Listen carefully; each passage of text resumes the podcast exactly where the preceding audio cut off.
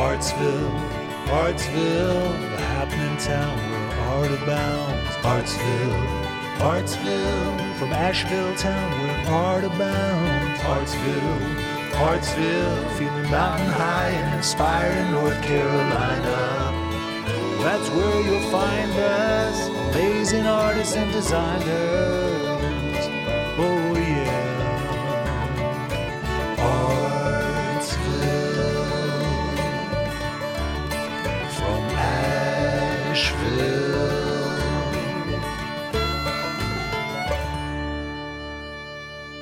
Greetings and salutations, my friends. Welcome to Artsville, the podcast that celebrates American contemporary arts and crafts from Asheville and beyond. I'm your host, Sourdough, and today we have a fantastic show because we're talking to the one and only Kenn Kotara. Kenn is an incredible human being. His works on canvas paper and mylar are just so thought provoking, working in Braille and with Braille, and Polaroids, and sculpture and site specific installations that are contemporary and abstract and grid based. His work is rooted in sort of a southern environment aesthetic, given his roots in Louisiana with its beautiful rivers, marshlands, and lush vegetation. I so enjoyed talking to Kenn. He's so smart and so generous and such a lovely guy. And I think we really hit it off. I hope he liked me as much as I liked him. but we're just so grateful to have him on the show. You might be wondering where my dear colleagues, Louise and Daryl, are today. They're on vacation and they deserve it, a much deserved overdue vacation. I think they might be traveling in the beautiful land of Nova Scotia. So good for them. So without further ado, we'll get into this episode with Kenn and I want to shout out to Louise and Daryl first because I miss you guys. I miss you. Uh, come back. It's so weird to be here without you. But safe travels. Come home safe. So without further ado, let's get into this fantastic conversation with the one and only Kenn Kotara. Kenn Kotara, welcome to Artsville. Thank you. Thank you. I appreciate you having me. Well, I have to ask, Kotara, right? What is the heritage there? What's your background? Well, Kotara is Polish, and the loose interpretation of it, it means curtain maker. So uh, my father comes from Texas, but I was I was born in Lake Charles, Louisiana. So my mother's Cajun French. So probably a little bit of identity crisis issues at times, but so I still I'll probably connect more so with a French or Cajun French heritage and culture than I do with the Polish side of it. I mean, not to mix cultural metaphors here, but you're like a gumbo. Or, you know. well, and, and, I use that all the time, you know, because like I'm mixing up so many things. And of course, my mother, we cooked gumbo so many times, and that, that was a staple of ours in Lake Charles, and along with etouffees and fried this and fried that. And so it truly is amazing uh, how many things you can kind of mix in and in that kind of Cajun culture, right? With African, Spanish, and so on. Yeah, you hail from one of my favorite parts of this country, Louisiana, and specifically, well, I happen to know this. My college roommate was from northern Louisiana, but I've spent a lot of time in southern Louisiana. I tell you, there really should be two states, northern Louisiana and southern Louisiana. They are very different. True that. And sometimes people talk about California and that north and south California. And of course, uh, we're talking about hundreds of, of miles there, whereas Louisiana shorter. But the I 10, the I 20 corridor up north are completely different. And maybe one of those reasons, you know, I 10, of course, is a long, like a east west belt of, of Catholicism. And so that brings in a whole different culture, rich pageantry and so on. And it just makes it completely different. Mm. It's also a lot wetter down yeah. south than it is up north as well. Indeed, indeed. So you and I think you touched on this. Forgive me. I just want to go back. Where exactly then did you grow up? I was born in Lake Charles. Lake Charles. Okay. Yes, and, and of course, Lake Charles unfortunately has been the target of so many recent disasters between a couple of hurricanes and some tornadoes and and such. So it's hadn't had a really good uh, shake of, of recent. And so we find you today, though, in Asheville, North Carolina. Correct. Correct. Fantastic. How long you been in Asheville? Gosh, over 25 years now. But I moved here from Dallas, Texas. Mm-hmm. Many people like myself looking for employment oftentimes go to Texas. And so I moved to Austin for a while, then went to Dallas. And as the story goes, one of my friends was over here doing textile design, and he had started out as a private contractor and he had more work than he knew what to do with. And he kept like, Kenn, you got to come out in here and help me. So I gave my notice out there in the prairies of, of Texas, you know, stuck in traffic jams in the highways of Dallas and Dallas Fort Worth, and drove out to Bat Cave, North Carolina. That's where he was living. Yeah. And it's like, what a contradiction, you know, of, of prairie to mountains and from traffic jams to having to wait for the chickens cross the road. yeah, that's that. Well, it's what you mentioned traffic, and sometimes you know I, I I might take Dallas traffic jams over L.A. traffic jams anytime, but but but you're stuck yeah. in traffic. You're stuck in traffic. It's a miserable experience, nonetheless. So yeah, so Asheville, man. I mean, you're hanging your hat in Asheville. You're making your art in Asheville. You've been there twenty some years. It sounds like Asheville's been really good to you. What do you love about working and practicing in Asheville? I would say mostly for me, it's it's almost a, more of a nurturing environment. I love being here in the mountains. I love the environment, great people, some great food, and it's different. It's it's like when I was living in Louisiana, Texas. It's like I always longed to live in the mountains. Mm. When I mm. finally had an opportunity to do so, I jump at the chance. And of course, 25, 30 years ago, Asheville was slightly different. It mm. not the hubbub that it is now, and it's a little more eccentric. And people are saying you need to go there. It's eclectic. It has this really cool vibe to it, and, and which it did, and still maintains some. But now it's just a great place to live. I got married here, had a son who just graduated from high school, turned 18. Congratulations. Thank you. Thank you. And uh, so it's really exciting. But the thing is, as far as the art world goes, I always tell people when they ask me about my art in Asheville, I often tell people I'm in the export business because the majority of my art that I create here goes elsewhere. Yes. Yes. Well, and, and that's one of the things I've appreciated about Asheville and been learning is that it truly is a mecca of world class contemporary arts and crafts, period. And so if you're an art lover and appreciate the aesthetic, Asheville is such an exciting place.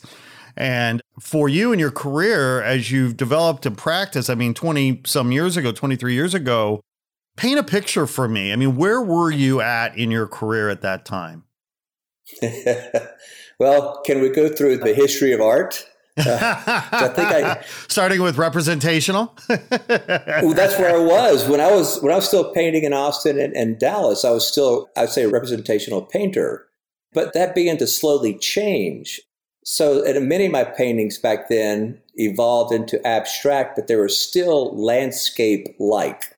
If you know of the work of uh, Richard Diebenkorn, mm. who would do these kind of architectural paintings that were not cubist, but they were almost as if looking at the landscape from a plane. Mm. And so I kind of took that on because that's where I was living within the kind of the prairies of, of Texas. Mm-hmm. And when I have moved here, it's suddenly out in Texas, everything stretches out so far and vast that you can see a thunderstorm coming four hours in advance. Mm. And in here, Asheville, you're confronted more by kind of a claustrophobic forest, you know, trees. It's beautiful, it's lush. And so it went completely different that had a huge effect on me, changing the way I began to even approach my own practice. And that I, so I began to look at the world differently and almost like begin to lift up my paintings towards me as opposed to kind of wanting to stretch them out. Mm, mm. If that makes any sense. Well, it totally makes sense. But this journey, right? And it's so interesting that you sort of started out as a representational painter and your journey and looking at your work now, boy, oh boy, I mean, we are talking about a 180 degree evolution in such a profound, magical, beautiful way. I'm no expert, but one of the reasons, but I am a lover. And one of the reasons I love your work is that it has such a, a or for me, my words, so much of it that I'm, I'm looking at, it has a organic nature to it. And yet sometimes I feel like it has a almost like technological undertones, which is probably an odd thing to say. But when you think about things like biotech and artificial intelligence and things like metaverse, a lot of these patterns and a lot of these images that I'm seeing in your work just speak to me on that level. Well, I think you're hitting on some of the key words that even the language that I use, mm. and oftentimes, you know, structure and systems. And so that began to, I don't know, kind of rise up as I was uh, constantly pushing my own work and the idea of technology. Because I also have a background, I studied architecture and I have a degree in graphic design, mm. and I mm. taught graphic design. So I'm well versed in numerous software programs and moving from paper to computer. And I try to embrace that. And even sometimes if I don't embrace it, it's still going to affect my practice no matter what. And, and I like parts of that. But it's led me into so many different areas. And of course, some of the people I've met here, like I said, Asheville is this confluence of so many different characters and people with interest that you can't help but being influenced by many of them. And that's what I love about Asheville too. It does have that. Well, I, it's probably an overused analogy, but I sort of think of it as sort of the Austin of North Carolina or something. You know, it's like it it, it has that sort of liberal, eclectic, uh, hippie, uh, or can anyway have that vibe, and and I'm sure that's so inspiring for you as an artist and having seen that evolution over 23 years, I know it's controversial as well. The growth. the well, it's always going to be the way, but you're right though, because I always think of Asheville as a mini Austin. Mm. Because when I was in Austin in the early 90s, it wasn't as big as it is. And there was a very eclectic, colorful, textural place you could always find all kinds of odd people that were very interesting with interesting mm. backstories. Mm. And when I moved here, it was almost the same thing, but at a smaller scale. I still see that and I still think it happens, but I think both of them have grown exponentially within their own proportion, mimicking one another, but at, at a different scale. Where, yes, there's a very liberal center to Asheville and Austin, but you also have conservative people. And then sometimes you have these opposing forces and those opposing forces, it's like I kind of live in that within my own work. I love opposing, taking mm. two kind of seemingly uh, dichotomous issues and mm. kind of ramming them together and seeing what actually comes about. For sure, it's that tension, isn't it? That dynamic tension between uh, opposing forces, oftentimes that we find magic. Yes, yes. I used to run from that now I think that maybe too many times I kind of swim in it way too much and maybe pull, you know, I create my own vortex in a way. It's like, okay, how do I get out of this? And I was just having a, a meeting this morning with a colleague and talking about having to be very careful and selective because sometimes you get so wrapped up in it. It's, it's like the internet. You get on the internet and sometimes you get caught up in a rabbit hole. Yeah. And it's like three hours later, you're going, damn, where did my time go? Right. Well, you know, listening to that, it sort of bumps into this other issue, talk about rabbit holes. As a creative, as an artist, as an innovator, right, on some level, we're sort of cursed. It's a blessing and a curse, right, to be an idea person. you know, yeah. it's like how do we how do so we true. how do we how do we manage that flow of inspiration and not get caught up in chasing rabbits and being able to focus on what the main project should be how do you discipline yourself? How do you well, how do you stay disciplined? How do you fight that urge? Because I know personally as a creative person, I have a very hard time saying no. You know, Scott, I wish you had. I wish you gave me the answer for that because you know I, I'm still searching for that at different times. But but you know, some days are better than others, and some days you can walk into the studio and everything is clarified. It is clear. You can move through it. You know what needs to be done. And there could be another day where I walk in and it's as if I'm looking at Russian, the language, mm. and I don't understand it. So I have to almost trying to trick myself into maneuvering through that, through that chaos. And then sometimes it's like, all right, I'm going to fixate on one item and then I'm going to just work with this item for a while and see if I can kind of singularly move through that step by step process. And that begins to then calm everything down and some of those other voices that oftentimes are speaking to me. Sometimes projects will do that. If I have a particular project and a deadline, that's a good way, of course, of kind of holding in the uh, the barriers, the parameters of it all. But some days it's just like I feel like I'm just chasing my tail, or even multiple tails, and, and not quite sure which one I'm going for. Oh, good. I'm not alone. That makes me feel a lot better. well, let's drill down on that a little bit and take a particular case study. I mean, your work with Braille might be a really interesting uh, kind of example of what you're talking about about stumbling upon something maybe and realizing that there's potential there to go deeper and explore and then extrapolate in different mm-hmm. ways. Tell us about your journey into what I'll call the Braille work and sort of where you're at now with that. Would love to hear about that journey. Well, that was definitely one of those case studies of a night of insomnia, getting up at three or four in the morning, can't sleep, going on the internet and just, you know, kind of just following that rabbit hole wherever, hoping something would just actually cause me to go back to sleep. But I landed upon Braille and recognized the geometry of it, just those circles. And because a lot of my work is very grid based, and I recognize how the relationship of the grid with Braille, and then I'm looking and thinking like these signs and symbols is not too far different from typography, which of course I'm well versed in graphic design. Mm. This is another kind of written language, but for blind or visually impaired people. And so I had that kind of eureka moment. So instead of going back to sleep, I actually went into the studio mm. because I was like, like, holy, here's the circles, and suddenly I can populate these paintings with this language that now there might be a kind of a different recognition within the abstraction as opposed to that kind of curvilinear pieces. And it also then connected to a lot of readings I, I love because I love reading and I think at that time I was going back and reading Thoreau's Walden. Mm. And I began to wonder, it's like, you know, Thoreau always talked about seeing versus knowing. Mm. And that was something we also talk about in a classroom with like first beginning drawing. We always talk to our students like draw what you see and not what you know, because kind of the physiological versus the psychological is so completely different. And so suddenly it's just like I, I landed in this platform, and this platform was almost unlimited. And so I began thinking about how to populate my pieces with this language. And then I began to think about my own sight. I didn't wear glasses until probably about 25 years ago from staring at a computer. But of course, it's all genetics as well and thinking about 2020 vision, mm. perfect vision versus imperfect vision, and so on. And it just leads me to so many different psychological areas that I mean, we'd probably be here for days just you know trying to talk about all those comparisons within a sighted person versus a non-sighted person. God, and so on. It's like it's like sometimes I even like I start stumbling upon my own thoughts because I want to get so much out of that.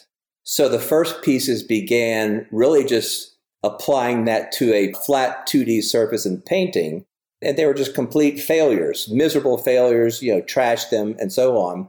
Then I began, I thought, well, why am I trying to reinvent Braille on a flat surface when it's a tactile language? And so I, be, I went to Lowe's, picked up uh, some nail punches and different things, and brought it back and started hammering out on paper, teaching myself how to write Braille. And if you know anything about Braille, writing Braille, one, you first you have to write it in reverse, right? When you're hammering it out, you have to write it in reverse from right to left. Then you can flip it over, and then the person can then read it from left to right. Right. And you know, you think about how difficult that is. It's no wonder many blind people can't read Braille because one, we don't have an infrastructure for teaching, the facilities, and so on. And so, in working with a couple of institutions, it's, it's like this is just crazy. I'm thinking if our society were like this, we'd all be still walking around in bearskin rugs or whatever, just kind of oogs and ugs, and, and hadn't advanced uh, very far at all. So just really gave me a different sense and an empathy for not only blind people, but all people in general, because who's perfect? No one's perfect in this world. So that level of imperfection, and it, it gave me a different attitude towards even my own practice, trying to structurally order this thing into such an idea or notion of perfection when I realized it's never going to happen. So, I mean, this is such a rich area to talk about it. I mean, clearly, you and I could talk for hours, and we, maybe this should be the first of a six part series of, of episodes. But how has your Braille work, or has your exploration in Braille, I guess I'll put it that way, built a bridge for you to the community of what's the proper term? Non sighted peoples. They'll say blind, you know, Okay. like blind to visually impaired. So after producing a couple of pieces, like the first one I did was for the Aloft Hotel here when they built it some years back. Well, one, so incredibly excited to do that with uh, John McKibbon, who owns the hotel. And what I liked about John was he also saw the value in this. And so we had this lengthy discussion. And what we finally came to is that he offered, so I did 10 quotes on this one piece in the Aloft. So he decided to publicly put out if anyone could actually decipher, transcribe those 10 quotes, he was going to donate $1,000 to a couple of different organizations. And so we chose the Asheville Council for Literacy, and then we also chose the Industries for the Blind. Mm. And so they had two representatives from those institutions there, and he gave them, had the television people there and all that, donated $5,000 each, which I thought was incredibly munificent. The person from the Industries for the Blind, we got into a conversation and started talking about some kind of programming for their people down there. So the Industries for the Blind, their main headquarters is in Winston-Salem, but they have a satellite company here. And so they hire blind and visually impaired people to give them a, a living wage. Mm. And they'll come in, they'll show them how to do these kind of repetitive acts to, to basically, I think they were sewing some type of military packs at the time.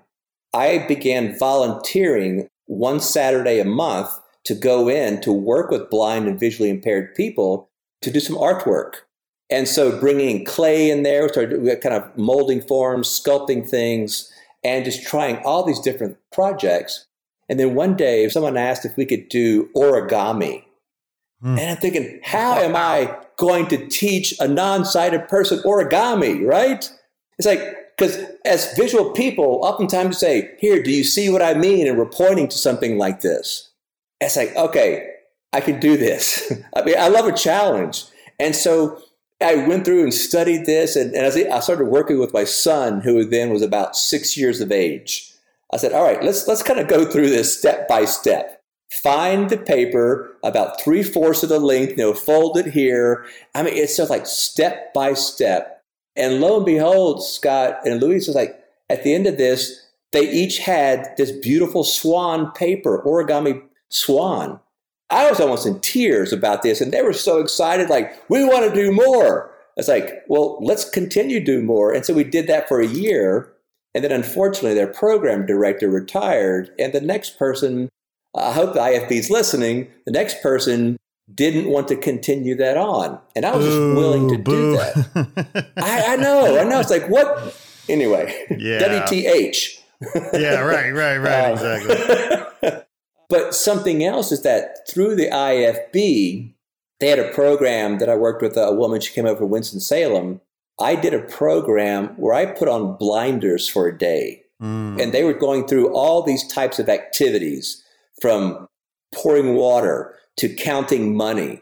And then we had to then, so that interior cafeteria with our canes, we had to walk through the facilities to the cafeteria, order, pay for food, carry the food, you know, with our trays to our table, and then sit down all while still blindfolded.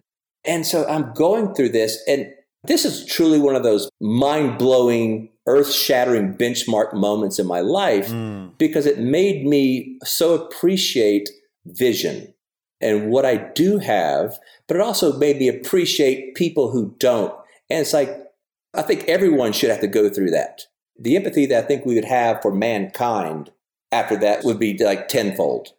You know, I'm reminded about three lifetimes ago, I used to work in design and commercial design and consumer products specifically. And this idea of human centered design was sort of born back, I guess, you know, it's been around, but, you know, maybe in the 90s it became kind of trendy. But I remember reading about some design projects that were involved where the design firms actually constructed suits because they were creating products and experiences for senior citizens. And mm-hmm. they had created these suits that they would have to wear because it helped to emulate the experience of a senior citizen who maybe doesn't have great range of motion, maybe their hands can't grip or whatever the case might be. And these young designers who were maybe in their 30s, their eyes were so open in terms of compassion and empathy in designing mm-hmm. products for those people who it's hard to understand what it is like not to be able to see or not be able to squeeze or or move quickly. So wow, what a revolution certainly for an artist as well. What a revolutionary moment in your experience as a as an artist. It made me realize that it's all about light. Mm. We are so dependent upon light, from the sun to the reflection and refraction of light and so on. It truly opened my eyes. And I remember at the end of that day, well, one, they turned all the lights down in the boardroom and we took our blinders off and slowly you know, allowed our eyes to reacclimate to the light. And I drove home that day with so many people honking at me because I was going so slowly. because I was so conscious and I was so moved by this. It's just like, this was just incredible. And it's like for mm. days, and it's still with me. And when I think about it now, it surfaces that what a, a true moment of thinking what it is to truly be intentional, conscientious human being. Mm. Yeah, yeah, I'm reminded we all have our moments. Back in college, I, I managed a rock band. Our drummer was blind. True story. Wow. And he wow. was a killer drummer. I was like, "Are you kidding me?" it was unbelievable. I have uh, good vision. I, you know, I could barely walk down the street. but uh, well, you, you talk. So you know what I'm reminded of of this daily is just like sometimes I'm looking for my glasses or I'm looking for something, I'm looking, looking, and I, it's like I'm going all around. It's like mm. I will make 180, 360 degrees, five tours around the house. And they were right there in front of me from the very beginning. Mm. It's mm. just like sometimes our brain gets in the way of our own sight. Mm. And so I'm constantly reminded is that sometimes I'm a I'm a dummy and I don't pay attention and I don't look as well as I should. Well, it's being present, isn't it, on a certain level? And that might get to meditation and, and mindfulness and things because we are so distracted, right, in any given yes. moment that you forget the pin is behind your ear. You know, it's like, where's that pin? Oh, right. when you talk about being mindful and being intentional, when I'm hammering out or you know tapping out braille, there's no music, I can't mm. have any distractions mm. because once again, I have to punch it out in reverse. So I have to think about what is an F look like reading it, but then mm. I have to flip it in reverse. And it reminds me of a story that the first time I met with some people at the National Federation of the Blind, and I said, Yeah, I said, you have to write backwards, right? Like, no, no, no. So we don't use the word backwards. You know, we use the word reverse even some of the language though right interesting because backwards means that there's some kind of derogatory term right right but when i have to do a lot of braille it's like i have to really be in the moment because yeah. otherwise i'm going to have misspelled words mm. you may not know this but like a, an f or a d are three dots but they're three like this or it's three like this so if i flip them mm. i could be AD or AF if mm. I'm not paying attention to that. Mm. Mm. And so I really have to focus on that. Mm. And there have been a couple of times where I've had assistants in the studio with me and we're all tapping out. We all get into a zone. And, and you hear like, it's almost like a, a drumming for a Philip Glass serial piece, sure, right? Right, right. And Michelle, my wife, who we're separated from, but still my studio manager, says she kind of opened the door one time and listened. She said it drove her crazy. it's like, yeah. but we were each in our zone, mm. and it just worked for us. So I want to better understand the process actually of writing and tapping out braille because as I, you know, I'm a completely ignorant about it, but as I'm thinking about it, I mean, hopefully there are tools or devices or a process a methodology that makes it a little bit easier. Like, I mean, are you penciling out the dots before you're tapping? Do you have a matrix grid that helps you place the dots in a straight line? I mean, you know, like like how does it work? Well, I started out using just a grid, like a you could buy gridded paper, Mm-hmm. but that is not accurate braille because the space. So first and foremost, each letter is called a cell, and so it is six dots. And by the way, this spells out Artsville, and uh, so A R S T V I L L E, right? And by the way, these are copper furniture nails. You see? Can you see them? I yes, them- yes, yes. which of course, you know, North Carolina is known for its furniture. I just kind of did that in the, very quick before we did this. So I, I try. I did. I do some things Kenn, the, Kenn, I have to interrupt you. Please put a red dot on that. I am buying that. I don't care. You two, and, and I just beat Louise. I just beat Louise to the punch. you may have to make Well, two. I'll make one. You know what? No, I'll. You you just give me your address. I'll send it to you. That is amazing. And, I uh, love that. Wow. How And cool. Louise, I'll send you one as well. so I started out with the grid. Like I said, I went and bought first. I bought these nail punches from Lowe's Mm-hmm. because I'm thinking? How do I punch this out? But there are devices now that has official braille with these punches, and I, I wish I'd brought one with me. I brought some other things, some examples. You have a stylus, and it's like a handheld stylus, and then you have like a little metal device that you can you put your paper through, and then you just you punch through that in those six dots. And so it's very well, they have a protocol guidelines for that. Mhm. Some of the things I do are oversized, and it's very challenging for a Yeah. blind person because they need to be able to read it within that fingerprint. Right, right. I'm just trying to give them some extra things to think about, some abstract work. You know, we get to see things abstractly and so on, and I'm just trying to give them something extra. Sometimes I will write it out with, like, first I'll write it out on, on a piece of paper with a marker, then I can flip the paper, adhere that, and punch it out. But now I've also devised a couple of systems where I have these four foot wide mechanisms where I can slip paper through that, or copper, or aluminum, or anything else that's soft and malleable, and then hand punch it out to whatever literary source I'm stealing it from.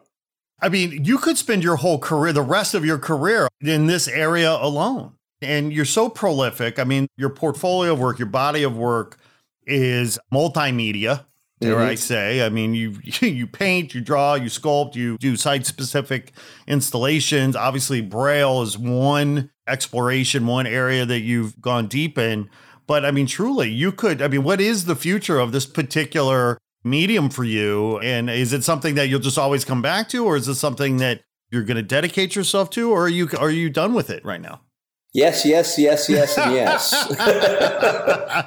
no, I, I'm nowhere near done. yeah. One, because like some of the pieces I'm working on, like I say, I said I, I steal work because I enjoy reading so much.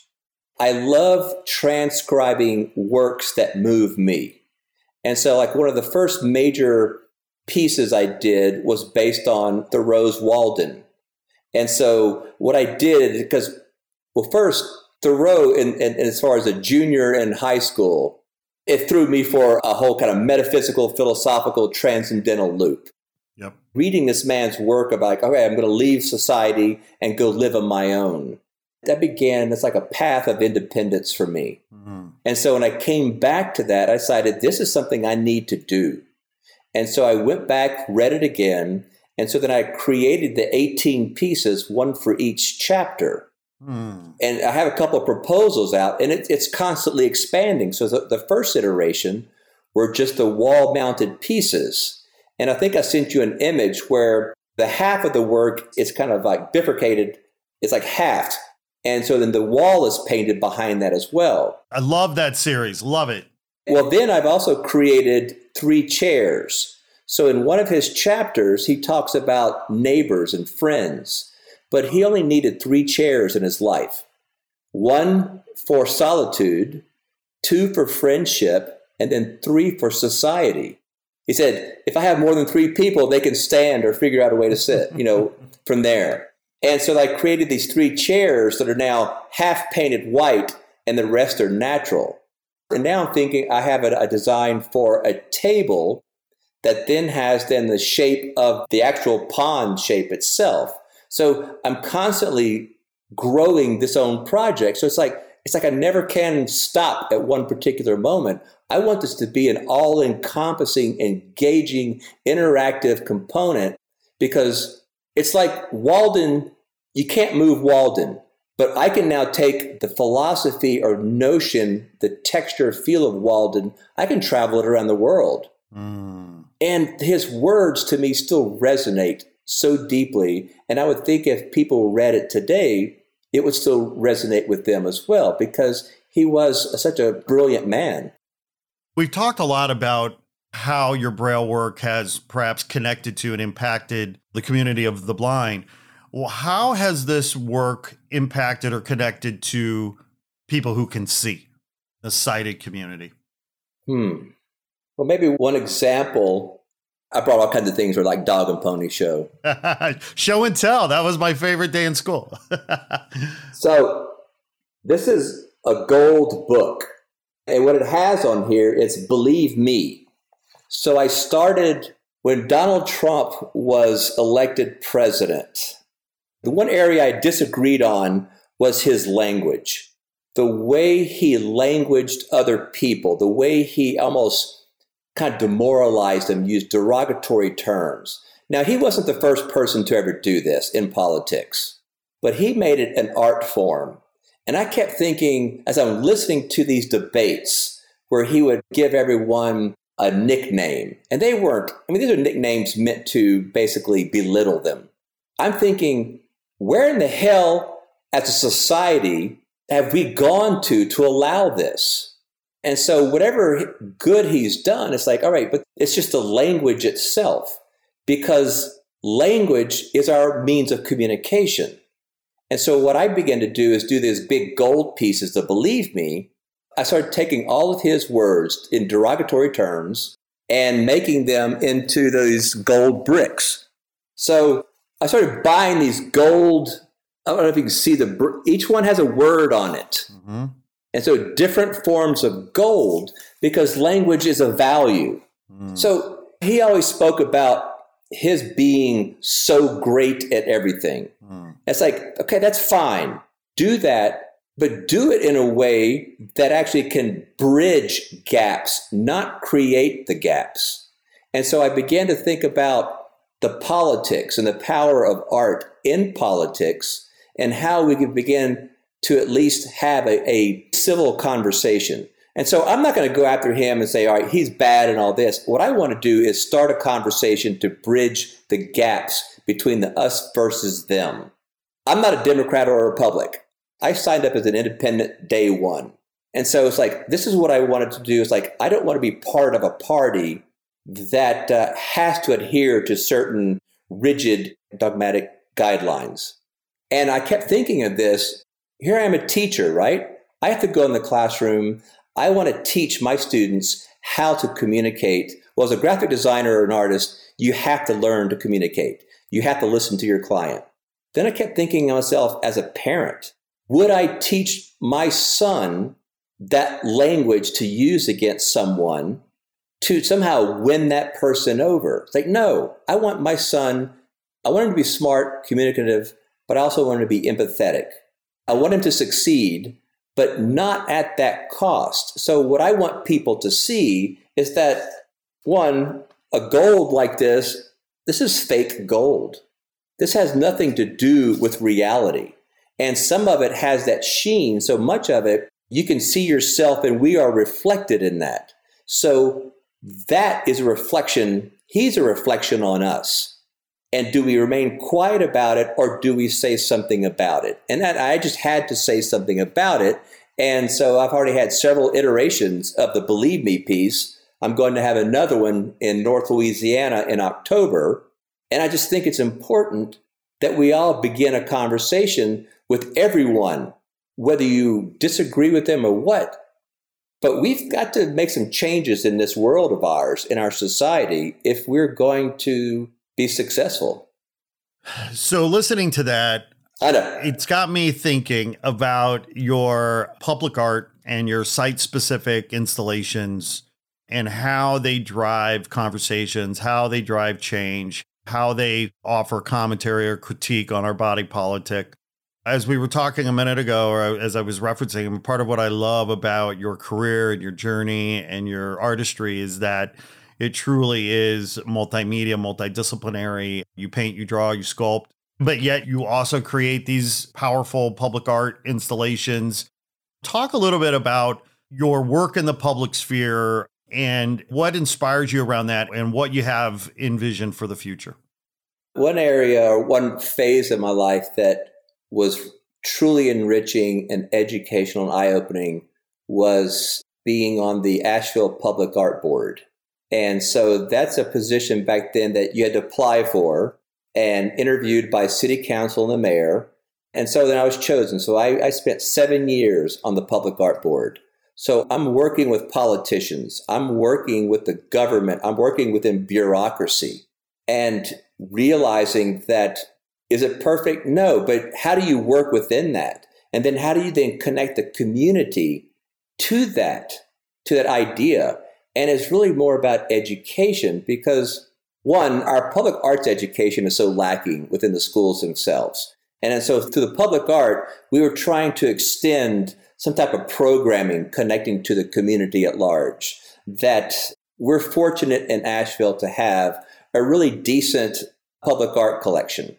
And a lot of that was based on the Urban Trail as a group of citizens who came together on their own time. They were funding this, they were connecting to this, and they started this entire Urban Trail public art piece. And so that's the mainstay of Asheville. And so it's a very educational piece because it tells the history and the narrative of Asheville itself. My participation in that, like I said, was eye opening because sometimes you're really scratching your head. It's like, is this the best way that we can possibly do this? And oftentimes, many people were so frustrated because it truly moved at a snail's pace.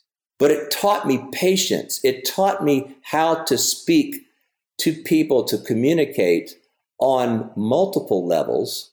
And in a way, it, it's helped, once again, like working with the blind, it's like it's working with people oftentimes I completely disagreed with. We're working, once again, conservative people, very extreme, you know, liberal people, and all this, and everyone's wanting something completely different. How do you manage and wrangle that into something, some entity that is beneficial to most people? And so, it's oftentimes I like putting myself in those challenging positions so that I become a better person and then mm hopefully then I can spread mm that out and maybe be a mentor to someone, to some young person, and that rubs off on them and that begins to spread.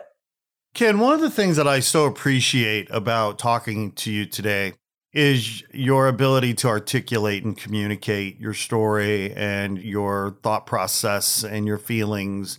One of the things that I've you know observed about working with artists for 30 years off and on i mean it's interesting because there are brilliant artists who have a very tough time communicating.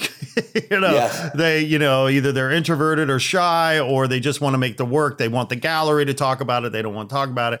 But you, my friend, have clearly gotten to a point where you are so articulate about what you're thinking and feeling and working on and created and so on and so forth. How do you talk so good? you know, Scott, I still think I'm maybe average. It's like one, I work at it. Like when Louise and I started talking, she started sending me the podcast. And well, one, I went and listened to both of your podcasts. And I've learned to do homework. And then sometimes I have to go back and do homework even on my own work because I am doing so much. I forget shit all the time. But I work because I respect people and I can still remember people that I know who are great storytellers. I remember uh, the former president of AB Tech, K. Ray Bailey. That man, I mean, he could tell a story off the cuff of, I mean, so quickly. And it's like, How do you do that? Like, I want to be that person. Mark Twain, who can somehow take these just just very ordinary stories and just give them such color and texture. So I work at it. I work at it, but I'm also as a teacher, day in and day out. I often have to go in there and sometimes I here's here's my list of things to do. Here's my project, my syllabi. But sometimes it doesn't work, and I have to ad lib. Or what if technology breaks down? Right? You talked about some technological differences earlier. Sometimes technology breaks down, and you've got to figure out a way to, all right, keep the show running and going. And I think thirdly, it's probably because I spend so much time alone and just kind of talking to my, you know, in my own, my own head I just enjoy opportunities like this to finally, it's like, all right, I've got something to say. Let's get it out there and go for it. It's like, oh, finally, I have a minute to, to, to spew. yeah, exactly. So I have to be cautious. Like, all right, yeah. Kenn, it's like, all right, don't say too much. But I appreciate you saying that. And, and like I said, it takes work. It takes work mm. for that oral communication. And that's something that, you know, working in architecture and in graphic design, sitting across from a client. The client comes to you with a problem they want solved visually. Mm. And oftentimes they're a mess. They're just bringing you a pile of box of things and saying, Here, I need a new logo, I need this or that. We have to then ask the right questions. Mm. We have to learn how to communicate with them and then also be really good listeners. And listening is one of those it is an art form or a skill. It's a muscle, right, that we've got to work out. And it's so powerful to be able to know how to listen. And yet it is something you can practice and get better at. And it's fascinating to me that we're sort of living in a time where people are not listening. They're not having a dialogue. They're talking at you, not with you. And, you know, and hopefully art can begin to bridge that gap. And, you know, the work that you do provides those opportunities for real dialogue. Well, I appreciate you saying that. And by leaving teaching, I'm not leaving teaching, I'm just leaving the formal classroom. I want to continue on with a foot in education. I want to continue on because I, I know it's to me it's paramount to our society and to our well-being and to our culture. How do we continue on to be creative people? But yes, how do we do that within creative ways, bridging gaps, bridging races, genders, and so on, be inclusive with as many people as possible because there are a heck of a lot of creative people out there who don't look like me, mm. who have different skin color, who come from a different background, and so on. So that way, I consider myself privileged in many ways. Many people aren't so privileged, and that's what I want to connect with. I've worked with Open Doors and working with small black kids, teaching them how to draw. You know, these kids that can draw, it's like dang, you draw better than I can. You know, you're mm-hmm. 10 years old. But they just never really had that opportunity. So I really want to make those connections, continue that communication, and hopefully articulate something that they can understand from some old white man like me. and an old white man like me too. I turned 52 the other day. I was like, "Wait, what happened? how did how did this happen?" Yeah, well, well, to me, I see it. I think it's a privilege to grow old, right? Because yes. I've known too many people who are no longer with us. So I'm just going to keep hanging on and until I can't. Yeah, well, that's the thing. I mean, without getting into detail, I mean, it's, it's sadly, you know, growing up, had some tragedy early on, losing some loved ones and some close people. And boy, that I remember just thinking, boy, life is precious. You know, we have to make the most of it. And Kenn Kotara, you are making the most of it, my friend. And I'm just so grateful and honored that you took time out of your busy, busy practice to come and share with us on Artsville today. This has been such a gift and a joy. I hope you will come back and share more because you are a man on the move. You are things are things you. are happening. Talk for a second, though. I mean, you you said you're leaving education you're leaving formal teaching, correct? Correct. As of a week or so ago, I've, I've taught at Mars Hill University for 10 years. Mm-hmm. I had about five or so years at AB Tech and a couple at UNCA. But I've realized my time is best spent doing what we're talking about right now. Mm-hmm. And also, so you turned 52, I turned 62 this year. And so it's like I've been working two full time jobs. Yeah. And I just don't have the energy to do that anymore. So I want to focus on this. But once again, having that educational component, Mm. working with people, Mm. whether they can see or not, whether their skin color is the same as mine, I think there's a great opportunity and a great kind of void that needs to be filled with that. Being from Louisiana, being from the South, from Lake Charles to New Orleans, there are a lot of people down there who are just hungry for art. There are people hungry here for art. And that's one area that I truly want to continue on, and I'm going to. You know, it's a fascinating thing to ponder. What kind of world, what kind of country, what kind of culture would we actually have if artistic expression, creative expression had been taught as rigorously as math, science, reading, geography, history, what have you? Because, of course, you know, we were all born with that innate desire to create and express ourselves creatively, and yet it gets suppressed, it gets pushed out. And, you know, and here we are with so many societal issues that actually need to have creative solutions. And it feels like the muscles that we need to solve those problems are a bit atrophied. And I, you know, and I really believe, you know, it's, are you a comedy guy by any chance? I, Yeah, I, I like to laugh. I, well, well, so I don't know if you're a, a Norm uh, Macdonald fan or not. I know, yeah. So, so he sadly recently passed away. But Netflix released, they secretly recorded a, a special with him that they've just released this week, I guess.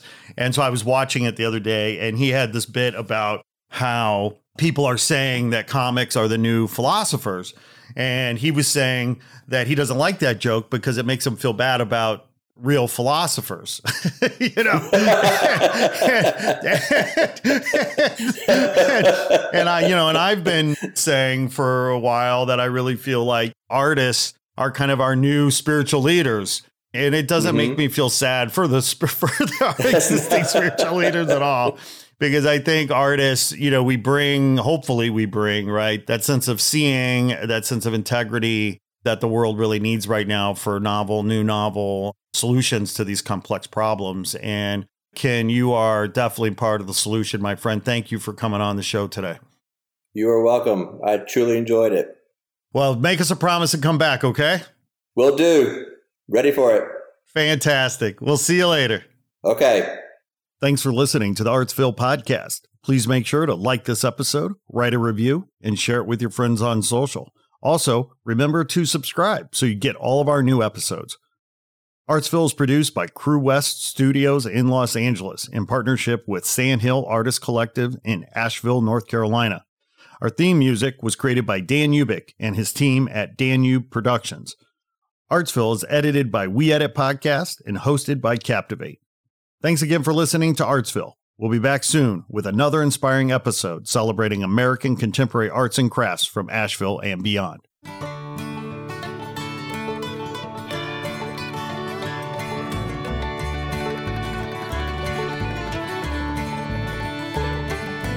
Artsville, Artsville, the happening town where art abounds. Artsville, Artsville, from Asheville town where art abounds. Artsville, Artsville, feeling mountain high and inspired in North Carolina. That's where you'll find us, amazing artists and designers. Oh yeah, Artsville, from Asheville.